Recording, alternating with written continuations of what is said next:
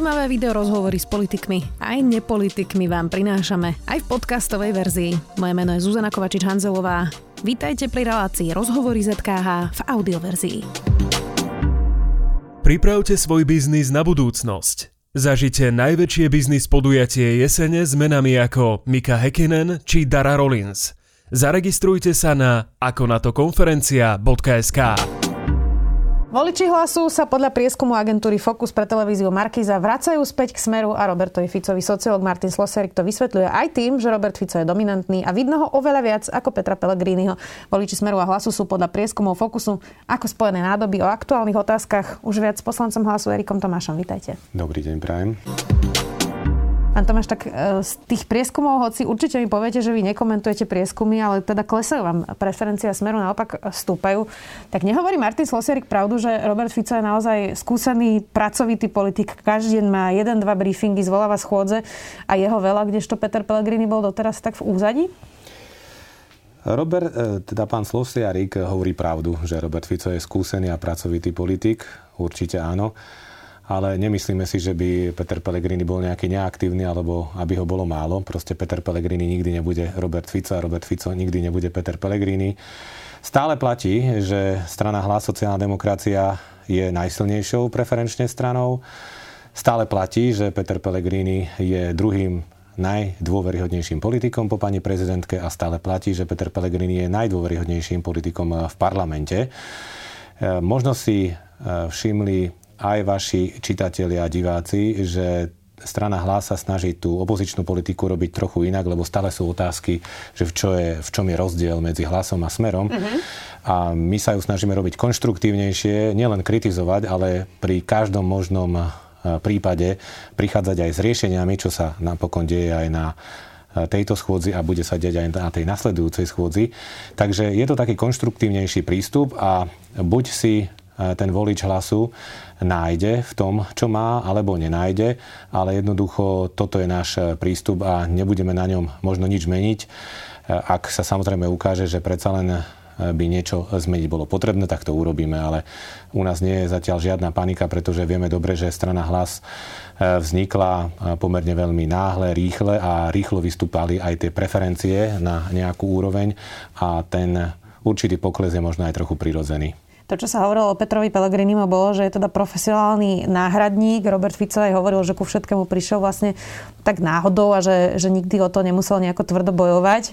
Um, nemá v tom teda pravdu, že naozaj Peter Pellegrini založil stranu, rovno mal teda buch 24% a že vlastne nikdy o nič zásadné nemusel nejako bojovať? Nemá pravdu Robert Fico, pretože Peter Pellegrini je už v politike 20 eh, rokov a dostal sa sám svojou prácou a kvalitou tam, kde bol a kde teraz je, pretože on prešiel, možno si všetci na to spomenieme, vlastne všetkými poschodiami tej politiky od poslaneckého asistenta až napokon po predsedu vlády.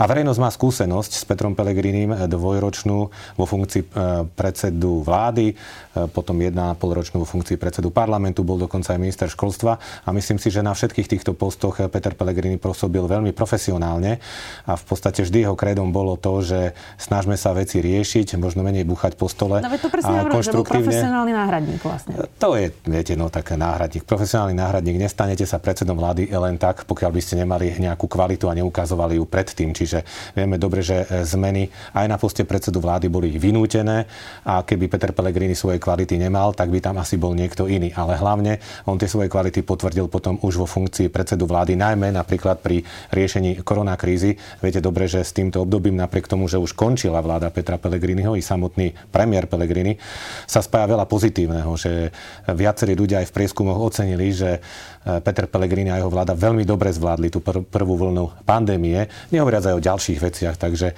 určite je človekom na svojom mieste a pevne veríme, že volič si nájde jeho aj jeho stranu. Robert Fico vás tak manevroval do diskusie o spolupráci, hovoril teda, že sa musíte spojiť a spolupracovať. Nemá ale pravdu, že vlastne pri tej prípadnej povolebnej spolupráci máte jednoducho k smeru najbližšie? Rozumiem týmto otázkam, pretože samozrejme čitateľ, aj divák je zvedavý, aj vy, prirodzene ako novinárka. Ale my nevidíme zmysel teraz hovoriť o tom, ako bude vyzerať povolebná koalícia, to povolebná ale hodnotovo, spolupráca. ku komu máte vlastne najbližšie, to je tá otázka ja si myslím, že je úplne evidentné, že sme sociálnou demokraciou a tu netreba to nejakým spôsobom komentovať, len chceme povedať jednu vec, že Robert Fico nás vmanevroval do priestoru, kde chcel tú odpoveď už teraz, či budeme spolupracovať pred voľbami, či nevytvoríme nejakú koalíciu, či napokon aj nesplínieme nejakým spôsobom, ale potom by to osamostatnenie sa politikov, ktorí vytvorili hlas, nemalo žiadny zmysel. A hovorím, že je tu rozdiel aj čo sa týka e, politiky, aj čo sa týka možno koaličného potenciálu, ale jedným dychom dodávam, strana hlas sociálna demokracia nevylúčila zo spolupráce nikoho, okrem strany ľudová strana naše Slovensko, ale všetky tieto otázky majú byť na stole až po voľbách, po tom, čo ľudia rozdajú karty, po tom, čo vôbec budeme vidieť, kto bude zostávať vládu, kto koľko má mandátov. A myslím si, že napokon, ja to stále hovorím všade, že väčšinou tí ľudia nerozhodnú len o e, tých číslach a mandátoch pre jednotlivé strany, ale napokon aj ukážu nejakú koalíciu, ako si želajú. Že to proste vyplyne z tých výsledkov volieb. Jasné, Richard Raši ešte hovoril, že si nevie predstaviť ani republiku. No republika má nejakú minulosť e, svoju a od ale pochádza, čiže v tejto chvíli si to ani ja neviem predstaviť, ale e, musíme sledovať, ako sa republika e, bude vyvíjať, ale áno, pravda je taká, že republika vznikla z ľudovej strany naše Slovensko, hovorím, budeme to sledovať. Vy ste teda hovorili, že sa vás často pýtajú, že aký je rozdiel medzi vami a Smerom, tak teda tú názorovú spriaznenosť mohlo byť vidno aj pri reakcii na komisiu europoslancov, ktorá bola na Slovensku. Peter Pellegrini povedal, že k nám zavítala tendenčná misia, hovoril o očierňovaní krajiny a krivení obrazu obrazu Slovenska v zahraničí. Zacitujem ho, odporúčam z tohto miesta pani holandskej europoslankyni so svojimi kumpánmi, aby si pekne zbalili kufre a odleteli naspäť do Bruselu a nedávali žiadne hodnotiace správy, to povedal teda Peter Pellegrini. Je to vhodný slovník, keď by ste už aj stokrát nesúhlasili s nejakou holandskou europoslankyňou alebo komisiou. Kumpáni, zbaliť si kufre, ja nebudem hodnotiť e, vyjadrenia nejaké konkrétne a jednotlivé. Myslím si, že Peter Pellegrini je vnímaný ako štátnický politik, ako politik, ktorý má svoju politickú kultúru, takže nepre, nepreháňal by som. Išlo rozhorčenie, to momentálne z toho, že pani europoslankyňa prišla a ani sa len neunúvala kontaktovať, respektíve stretnúť sa s opozíciou, aby získala komplexný obraz o tom, čo sa vlastne v krajine deje a preto sa nám zdal ten jej postup jednostranný a neprimeraný a možno padli aj tvrdšie slova, ale platí to, že europoslankyňa a jej tým určite nepostupovali v súlade so všetkými e, zaužívanými pravidlami. Za tým krátko predseda Smeru Robert Fico dodal, e, že je to teda holandská fešanda a odkázali, aby si dala doma joint a neotravovala vzduch na Slovensku, lebo ho prišla len otravovať. Tak teda to vyzerá, že komunikujete dosť podobné veci so Smerom a podobným spôsobom. Tak uvádzate tento príklad a pritom e, myslím si, že je úplne rozdielna komunikácia Petra Pellegriniho a Roberta Fica. Hovorím, vtedy taká tá spravodlivá rozhorčenosť, keď to nazvem, bola absolútne na mieste, lebo aj tá tlačová beseda, kde sa, ste sa vy samotní novinári pýtali spomínanej europoslankyne, že prečo to takto vlastne vyriešila, tak ukazovala, že to asi nebolo veľmi vhodné zo strany europoslankyne a jej týmu. A my proste za každú cenu a nedovolíme jednoducho ohováranie, keď to tak tvrdšie poviem, krajiny nejaké jednostranné v zahraničí, pretože pokiaľ by prišla za nami, tak by dostala do pozície aj iný typ informácie, ktoré sú mimochodom aj mnohé verejne známe a ktoré sa veľmi e, málo a slabo možno aj publikujú v niektorých médiách a ako opakujem tretíkrát, e, bolo to neprimerané zo strany pani europoslankyne. Vy ste povedali v RTVS nedelu, je potrebné urobiť maximum pre predčasné voľby, cestou sú protesty a referendum. Referendum teda e, sa bude dať urobiť zmenou zákona v januári, ak by sme teda zobrali už tie zozbierané podpisy. Takže e, toto máte na mysli, alebo je to niečo iné ešte? Toto mám na mysli, lebo žiadna iná teraz cesta nie je. Napriek tomu, že Boris Kolár sa niekoľkokrát už, keď to poviem tvrdšie, vyhrážal odchodom z koalície pri rôznych témach, tak vždy ten Boris Kolár v tej koalícii zostáva a vieme, že napokon na konci dňa ten názor nejakým spôsobom zmení a zaradí sa e, do toho istého koaličného radu. Takže uvidíme, ako sa zachová teraz pri tom, čo predkladá tzv. odborná, podľa nás inkvizičná komisia, e, ktorá má meniť nejakú legislatívu a oslabovať právomoci generálneho prokurátora, naopak posilňovať právomoci špeciálneho prokurátora. Ale stále my vidíme jedinú cestu, e, referendum. Samozrejme aj protesty ľudí na uliciach sú v poriadku, my ich podporujeme, ale referendum je jediná cesta. A pokiaľ, teda po tom, čo ústavný súd eh, v júli rozhodol, že sa nemôže konať referendum o predčasných voľbách, vznikla skoro zhoda naprieč celým politickým spektrom, že referendum, respektíve takúto šancu by ľudia mali dostať v podobe referenda. Hovoril o tom pán Matovič, hovoril o tom pán Kolár, ten dokonca sľuboval veľmi rýchlu legislatívu a sú to vládni poslanci, respektíve vládni politici, tak potom by nemal byť problém dohodnúť sa na tom, že by v parlamente prešla zmena ústavy, ktorá by umožnila konanie referenda o predčasných voľbách. Zatiaľ majú výhovorku koaliční e, politici, že je potrebné počkať tých 6 mesiacov, pretože už podobný zákon v parlamente bol v júni.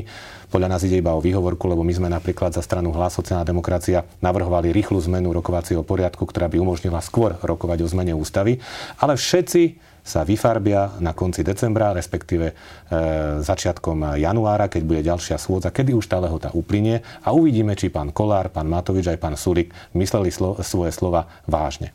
Vy ste tam spomínali teda nielen referendum, o ktorom ste teraz hovorili, ale aj protesty. E, Robert Fico teraz pozýva na protivládny protest 17. oktobra. Budete robiť tie protesty spolu, alebo ako to bude vyzerať? Zatiaľ takáto spolupráca nie je. Čo sa týka protestov, ešte sme o tom spolu nehovorili. Ja len hovorím stále, že podporujeme všetky protesty pokiaľ sú samozrejme slušné a v súlade so zákonom proti tejto vláde, lebo opakujeme stále to isté a myslí si to už 80% ľudí na Slovensku, že táto vláda by už nemala pokračovať, pretože nemá dôveru. 80, viac ako 80% ľudí hovorí, že už nemá dôveru voči tejto vláde. Ako sa pozeráte na tie protesty, ktoré paralizujú hlavné mesto? Naozaj niekoľko sto ľudí sa prosto posadí e, na, na tepnu Bratislavy a, a v podstate teda terorizujú naozaj ľudí, ktorí s tým nič nemajú a potrebujú sa dostať k lekárovi do práce, do školy.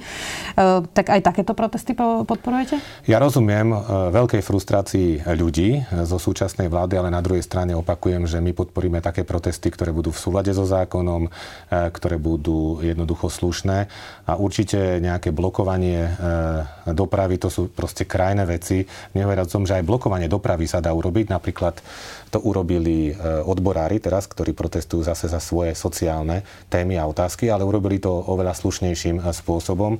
Eh, respektíve eh, prístupnejším spôsobom, pretože zablokovali tú dopravu na 15 minút, 20 minút, eh, oznámili to tým vodičom, vysvetlili im prečo a potom tú dopravu pustili. Čiže ak majú mať tie protesty zmysel, tak chcem aj všetkých ľudí poprosiť, aby protestovali slušne, pretože potom sa píše len o forme protestovania, o obsahu tých protestov. V akej fáze je vlastne mimoriadná schôdza? Vy by ste chceli vysloviť nedôveru eh, premiérovi Eduardovi Hegerovi. Smer doteraz nedodal podpisy. Viem, že teraz Peter Pellegrini pred malou chvíľou hovoril, že teda už ste sa dohodli zrejme so Smerom a teda tá dohoda, chápem to správne, má byť, že predkladateľom, a teda ten úvodný prejav v parlamente bude mať Luboš Blaha. Toto bola ich podmienka? Áno, takáto podmienka prišla, nás to samozrejme prekvapilo. Je to súčasťou takej taktiky, keď to poviem, zo strany Roberta Fica, ale my sme si v hlase povedali, že pre nás je dôležitý osud krajiny, nie je nejaká stranická výhoda alebo nevýhoda. A my chceme, aby sa odvolávala vláda na mimoriadnej schôdzi a toto je pre nás kľúčové. Preto keď e, Robert Fico prišiel s tou podmienkou, že predkladateľom má byť Ľuboš Blaha, tak sme napokon súhlasili. To vôbec nie je nič proti Ľubošovi Blahovi, ale myslíme si, že ak ide o odvolávanie pána premiéra a celej vlády, tak by takýto návrh logicky mal predkladať ex-premiér Pellegrini, nehovoriac už o tom, že doteraz bola vždy dohoda v opozícii, že ten, kto tú schôdzu inicioval, tak ten aj mal to hlavné slovo, aj keď, aby ľudia pochopili, to je len predkladateľ, ktorý povie to úvodné slovo a potom majú poslanci všetci možnosť v tej rozprave vystúpiť a to všetci poslanci za stranu hlas aj urobia. Keby sme dali teraz bokom ten smer, ako vlastne rozlišovať postoje hlasu? Vy ste vlastne aj za očkovanie, e, zároveň váš líder nie je zaočkovaný a zastáva sa ľudí, ktorí nie sú zaočkovaní. Potom ste presadzovali napríklad stratifikáciu nemocníc, e, teraz proti nej vystupujete. E, to vyzerá tak, že máte postoj podľa toho, aké sú prieskumy alebo čo sa vám hodí? Nie, nie je to pravda. Neinterpretujete to úplne správne. Poďme najprv tej prvej téme očkovania. Strana Hlas má od začiatku ten istý postoj. My podporujeme očkovanie, ale na dobrovoľnej báze. Nikdy nebudeme súhlasiť s povinným očkovaním. Podľa toho sa aj poslanecký klub strany Hlas sociálna demokracia správa. Polovica z nás je zaočkovaná, polovica nie je. Peter Pellegrini sa ešte Peter Pellegrini nie je a jasne hovorí, že E, nie je očkovaný preto, pretože je to jeho telo, je, jeho zdravie a on sa má právo rozhodnúť na základe informácií, ktoré má, ako, ako bude postupovať. A to platí pre všetkých ľudí. My jednoducho hovoríme, očkujte sa, ale dobrovoľne. Ak máte pocit, že nie, tak, e, tak nemôže to byť povinné. Nesúhlasíme s rozdielovaním, s rozdielovaním ľudí na dve kategórie. Čiže toto je náš e, konštantný postoj od začiatku do konca. Máte tam pána chcem... Rašiho, je to lekár, on nevie vysvetliť pánovi Pelegrinimu, že naozaj naozaj veda hovorí, aby sa ľudia dali očkovať? No tak aj váš denník včera zverejnil veľmi zaujímavú správu, renomovaného vedeckého časopisu, ktorý komentoval, respektíve vychádzal aj z výsledkov vedcov nielen v Európe, ale aj v USA, ktorý napríklad hovorí, že tre, netreba nejakým spôsobom stigmatizovať nezaočkovaných ľudí, pretože sa ukazuje na prieskume napríklad 70 krajín, že nie je vzťah medzi zaočkovanosťou a výskytom e, nákazy. Áno, je pravda, že je menej hospitalizovaných, menej ľudí mŕtvych, ale nie je jednoducho pravda, že tá nákaza sa jednoducho nešíri. Ale napríklad, to, to napríklad povedali jednu zaujímavú informáciu, že z tých 70 sledovaných krajín, napríklad Izrael, ktorý má zaočkovano 60%, vyšiel tak, že v súčasnosti sa v Izraeli spomedzi tých krajín šíri tá nákaza najrýchlejšie na milión obyvateľov. Áno, ale stále nemajú toľko ľudí na ventiláciách. No, tak ešte raz, e, sú rôzne na to názory a treba prezentovať všetky názory. Napríklad aj to sa opäť ukázalo v tej štúdii, e, teda nie v štúdii, ale izraelské e, kompetentné ministerstvo s tým prišlo, že ukázalo sa, že napríklad účinnosť vakcíny Pfizer je len na úrovni 39% po podaní oboch dávok a pritom sa sľubovalo, že to bude 96%. Neprerušujte ma, lebo toto je, toto je dôležité. Nie, musíme si to ujasniť, lebo e, o čom teraz rozprávate? Tá účinnosť, aby sa človek nedostal na ventiláciu, aj podľa slovenských vedcov, aj podľa vedcov v Izraeli, viac ako 90%. Vy teraz hovoríte možno o účinnosti, že ako sa šíri COVID, ale to sú dve rozdielne veci, aby sme tu teraz ne, nestrieľali nejaké house numera, lebo to očkovanie, určite by vám to povedal aj pán Raši, ktorý je lekár, naozaj zabezpečuje, že drvivá väčšina ľudí na ventiláciách sú neočkovaní ľudia. Máte voličov medzi staršími Nestrel... ľuďmi. Nie je to hazardovanie s ich zdravím, keď niekto, kto je tak obľúbený, ako hovoríte presne, má vysokú dôveryhodnosť váš líder, tak keď sa nejde dať zaočkovať, potom sa možno ani vaši voliči teda nepôjdu dať zaočkovať. Nestreláme house numera. Hovorím o tom, že boli tu nejaké informácie o vakcínach komplexne, ktoré sa ukazujú, že nie sú úplne tak pravdivé, ako boli. A ja som ten posledný, ktorý by to teda spochybňoval, lebo ja patrím k tým, ktorí zaočkovaní a. sú. Ale jednoducho len hovorím, že ľudia majú právo mať všetky informácie a napríklad tie aktuálne informácie, o, ktorom, o ktorých som hovoril ja, sú diametrálne odlišné od tých, ktoré boli prezentované na začiatku. A samotní vedci hovoria, nestigmatizujte nezaočkovaných, pretože urobíte viac e, škody ako úžitku, tak keď to už hovoria vedci, tak podľa mňa tie prístupy by sa mali zmeniť. Jednoducho naozaj netlačiť ľudí, respektíve neukazovať na nich prstom, že oni sú tí zlí.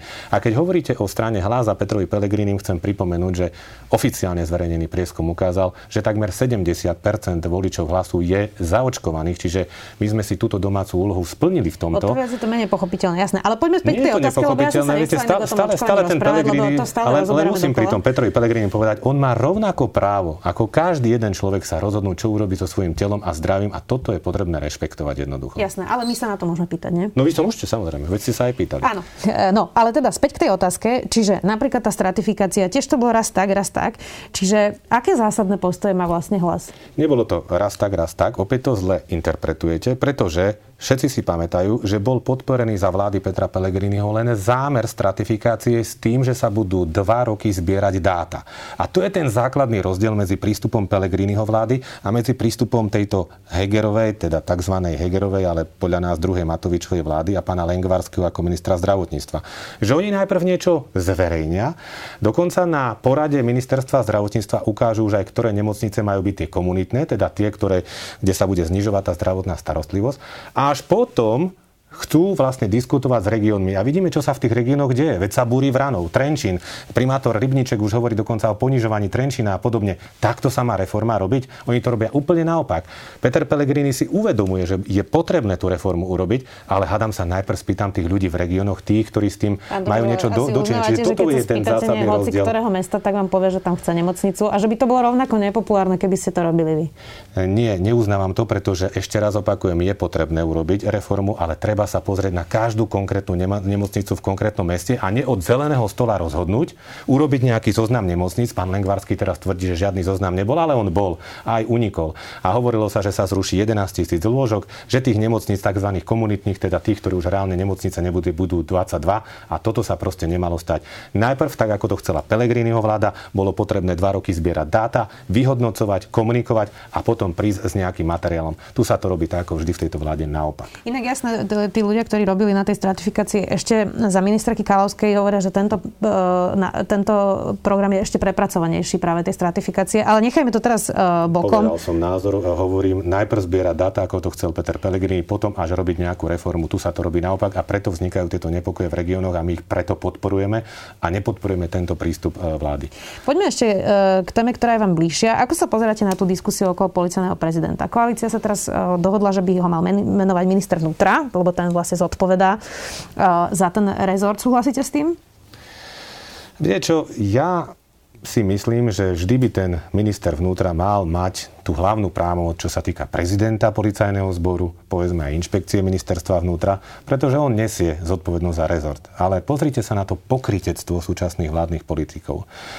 Tak keď sme my boli vo vláde a vznikla teda nejaká potreba výmeny prezidenta, bol obrovský tlak od nich ešte keď boli v opozícii, že je potrebné, aby sa odpolitizoval policajný prezident, aby už na to nemal vplyv iba minister vnútra. My sme aj prišli so zákonom, ktorý zmenil voľbu prezidenta. Vieme dobre, že dvojkolovo sa vyberal prezident najprv v odbornej komisii, potom na branobezpečnostnom výbore, aj keď to konečné slovo mal minister. A teraz sa vracajú úplne späť pre tento zákon, že už to bude rozhodovať len minister vnútra. Čiže súhlasím s tým, že minister vnútra by mal mať hlavné slovo pri výbere policajného prezidenta, ale upozorňujem na obrovské pokrytectvo týchto ľudí, ktorí toto presne v minulosti Rozumiem, kritizovali. Ale nemáte s tým nejaký zásadný problém teda? No musím si pozrieť konkrétny návrh. Dobre, pozrieme Jasne. si konkrétny návrh. Určite im nebudem dávať žiadny biankošek, aj vzhľadom na to, čo hovorili v minulosti. To si musíte uvedomiť aj vy, že nie je možné robiť politiku pred voľbami inak ako, ako po voľbách a toto sa tejto koalícii stáva úplne bežne. Len jednu vec mi dovolte povedať, lebo mne už nie sú až tak blízke bezpečnostné témy. Ja sa už 5 rokov realizujem v sociálnej oblasti a vidíme, čo sa stalo v sociálnej oblasti, kde tiež sľubovali aj pán Matovič, aj pán Kolár, že nesiahnu na sociálne opatrenia z dielne predchádzajúcich vlád. A čo sa stalo po voľbách? Obmedzili, zrušili mnohé z týchto opatrení. Možno len jednu vetu mi dovolte jedno z tých opatrení. Pozrite sa, čo sa udialo. Ja som totiž veľký bojovník bol, aj som za obedy zadarmo pre deti, respektíve za tú dotáciu na obedy. Dotácia bola zrušená a v septembri to znamenalo nielen, že to, že tí rodičia už nemali nárok na obedy zadarmo, teda 450 tisíc detí prišlo o tento nárok, ostala len úzká skupina, ale ešte to aj pomohlo zvýšiť infláciu a inflácia v septembri prevýšila 5,1%, je tretia najvyššia v Európskej únii, je najvyššia za 17 rokov na Slovensku a tam sa jasne píše v tej analýze, že výrazne k tomu prispelo zrušenie obedov zadarmo. To je fakt, ale teda späť k mojej téme. Dočasný policajný prezident eh, Hamran je zatiaľ vo funkcii krátko. Vy si ho viete predstaviť aj ako trvalého policajného prezidenta, lebo zase ono to teraz vyzerá, že sa ľudia nejako veľmi nehrnú do tejto funkcie. No neviem si ho predstaviť, aj keď ja ho samozrejme nepoznám a neviem ho hodnotiť ako politik. Ťažko sa mi to hodnotí, keďže som s ním nespolupracoval, ale vyrušujú ma trochu jeho vyjadrenia do médií po tom, ako sa stal dočasným prezidentom, ako keby v tom, keď to nazvem spor dvoch zložiek v policii, aj keď ja tvrdím, že to žiadny spor nie je, sa úplne svojimi vyjadreniami viac držal, alebo viac držal tú stranu tej NAKE ako tej inšpekcii. Pritom vidíme, že aké informácie sa vynárajú aj z jednej, aj z druhej strany. Takže obávam sa o objektívnosť eh, pána policajného prezidenta. A Denisa Saková, naša ex-ministerka vnútra, už aj povedala, že na poste policajného prezidenta by mal byť človek, ktorý si prejde rôznymi oblastiami a stupňami policie, kdežto pán Hamran bol vlastne celý čas, alebo väčšinu času práve len v tom komande Links, respektíve eh, v zásahovej jednotke. Takže aj po tej odbornej stránke tu pochybnosti máme, ale hovorím to samozrejme nie v zlom. Čiže e, pán Hamran, pokiaľ by bolo na nás, a po, vieme, že ten branobezpečnostný výbor síce bude mať už len takú, povedzme, ani nie odporúčacú, ale len, len má tam byť nejaké vypočutie, vypočúvaciu e, pozíciu, tak e, tam asi z našej, nie asi, ale určite z našej strany hlas nedostane. Inak tých vyšetrovateľov, vyšetrovateľov kauzy očistec Krajský súd nakoniec prepustil a v rozsudku povedal, že ani to stíhanie nie je opodstatnené tak to naozaj na žiadne zásadné manipulácie s vyšetrovaním nevyzerá. Vy ste, pani redaktorka, videli to uznesenie? Ešte nie je. Vy ste, nie, nie, uznesenie myslím o obvinení Obvinenie tých som videla, áno. Je to 16 strán, 17 strán. Čítala som.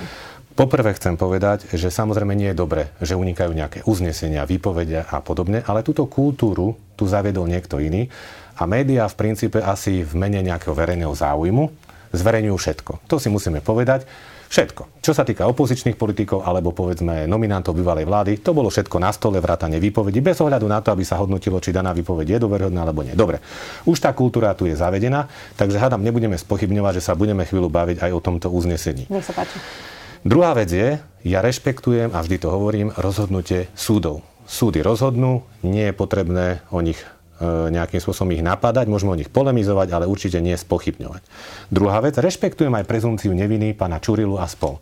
Ale keď ste, pani redaktorka, čítali to uznesenie o tom obvinení, tak aj vy musíte mať predpokladám nejaké pochybnosti, či elitní vyšetrovateľia NAKA, opakujem, elitní vyšetrovateľia NAKA majú postupovať tak, ako postupujú podľa tohto uznesenia, pretože to nebolo poskladané, ten, ten ich skutok na základe nejakých výpovedí pochybných kajúcnikov, ale na základe legálnych odposluchov ich policajnej kancelárie. No a ten súd a viete povedal, dobre, počkajte. že to nie je trestný čin. No dobre. A viete dobre, že čo sa tam dialo podľa tých odposluchov. Tí vyšetrovateľia sa tam bavili, že teda ako ten trestný čin, ten, toto falošné obvinenie na tú inšpekciu vymyslíme. Dáme tam vydieranie, dáme tam sabotáž, dáme tam korupciu, aby to dostal špeciál, dáme tam zosnovanie skupiny.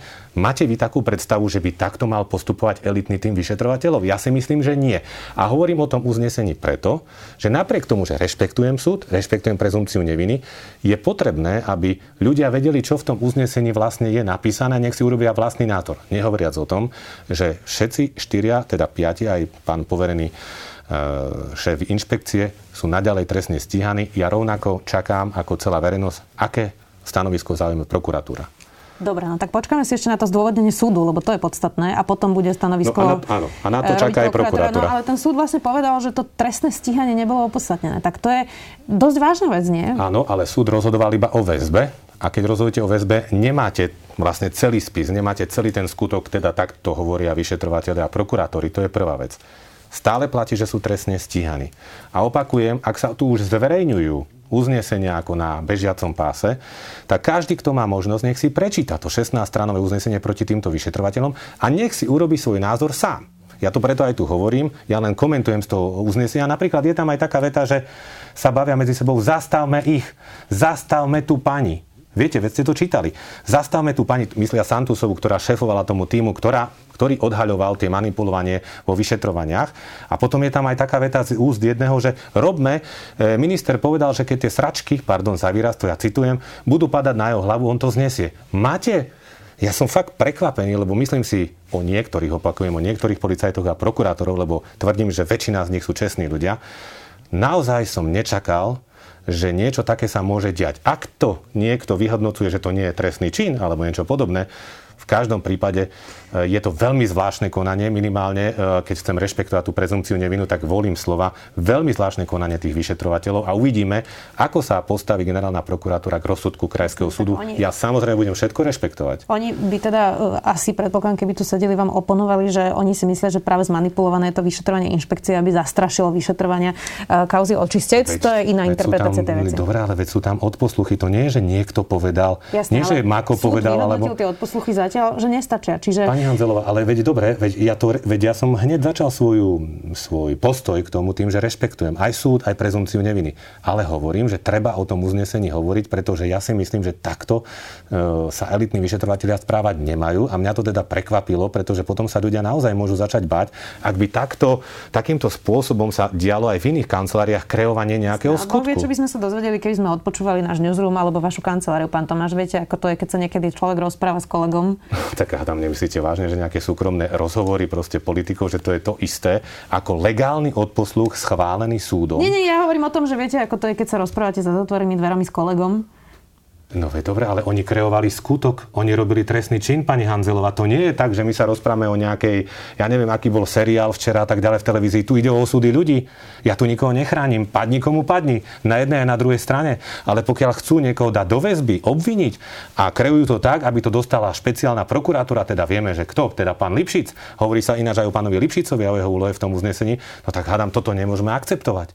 Toto, pani Hanzelová, nemôžeme akceptovať. Jednoducho očista je správna, verejnosť verejnosti, ale očista sa nemôže diať nečistým spôsobom. Na tom sa hádam zhodneme. Počkáme samozrejme na to uznesenie súdu, aj na to, čo robí generálna samozrejme. prokuratúra. E, zakončíme tento rozhovor e, tým, že sme na začiatku začali tým, že vám teda klesajú tie preferencie smeru stúpajú. E, keby sme ale, nemusíme riešiť konkrétny prieskum, v čom by sa podľa vás, vy ste teda skúsený človek z politiky, boli ste dlhé roky aj v pozadí komunikácie trojnásobného premiéra, v čom by sa mal hlas zlepšiť?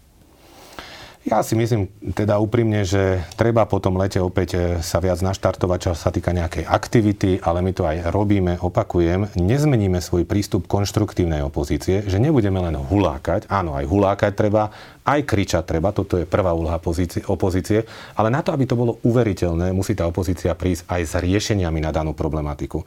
Napríklad, keď ja som teraz na tlačovej besede v úvodzovkách hulákal na vládu, že si nevšíma, že dôchodky na budúci dvo- rok porastú len o 1,3% a že nechcú predlžiť tú garančnú, garančný mechanizmus dôchodkov, ktorý e, spočíval v tom, že pokiaľ dôchodcovia nedostali príslušnú sumu, tak minimálne dostali 2% z priemerného dôchodku, tak pokiaľ som nahulákal, tak som som rovno na tej istej tlačovej besede oznámil, že na oktobrovú schôdzu predkladáme novelu zákona o sociálnom poistení, ktorá má tento garančný mechanizmus vrátiť do legislatívy. Čiže toto je ten... Tá, ten Veľmi to... šikovne ste to využili na odkomunikovanie si svojej témy. Ja tomu rozumiem, som sa pýtala na tie áno, chyby ale, teraz. Áno, ale ja opakujem, že aká je filozofia hlasu, že možno to niekomu nebude pripadať až také atraktívne, že nevykrikneme hneď, že hulia všetci napríklad alebo niečo podobné, ale ja to rešpektujem. Toto je e, komunikácia Roberta Fica, ktorú mnohí majú radi, iní zase nie.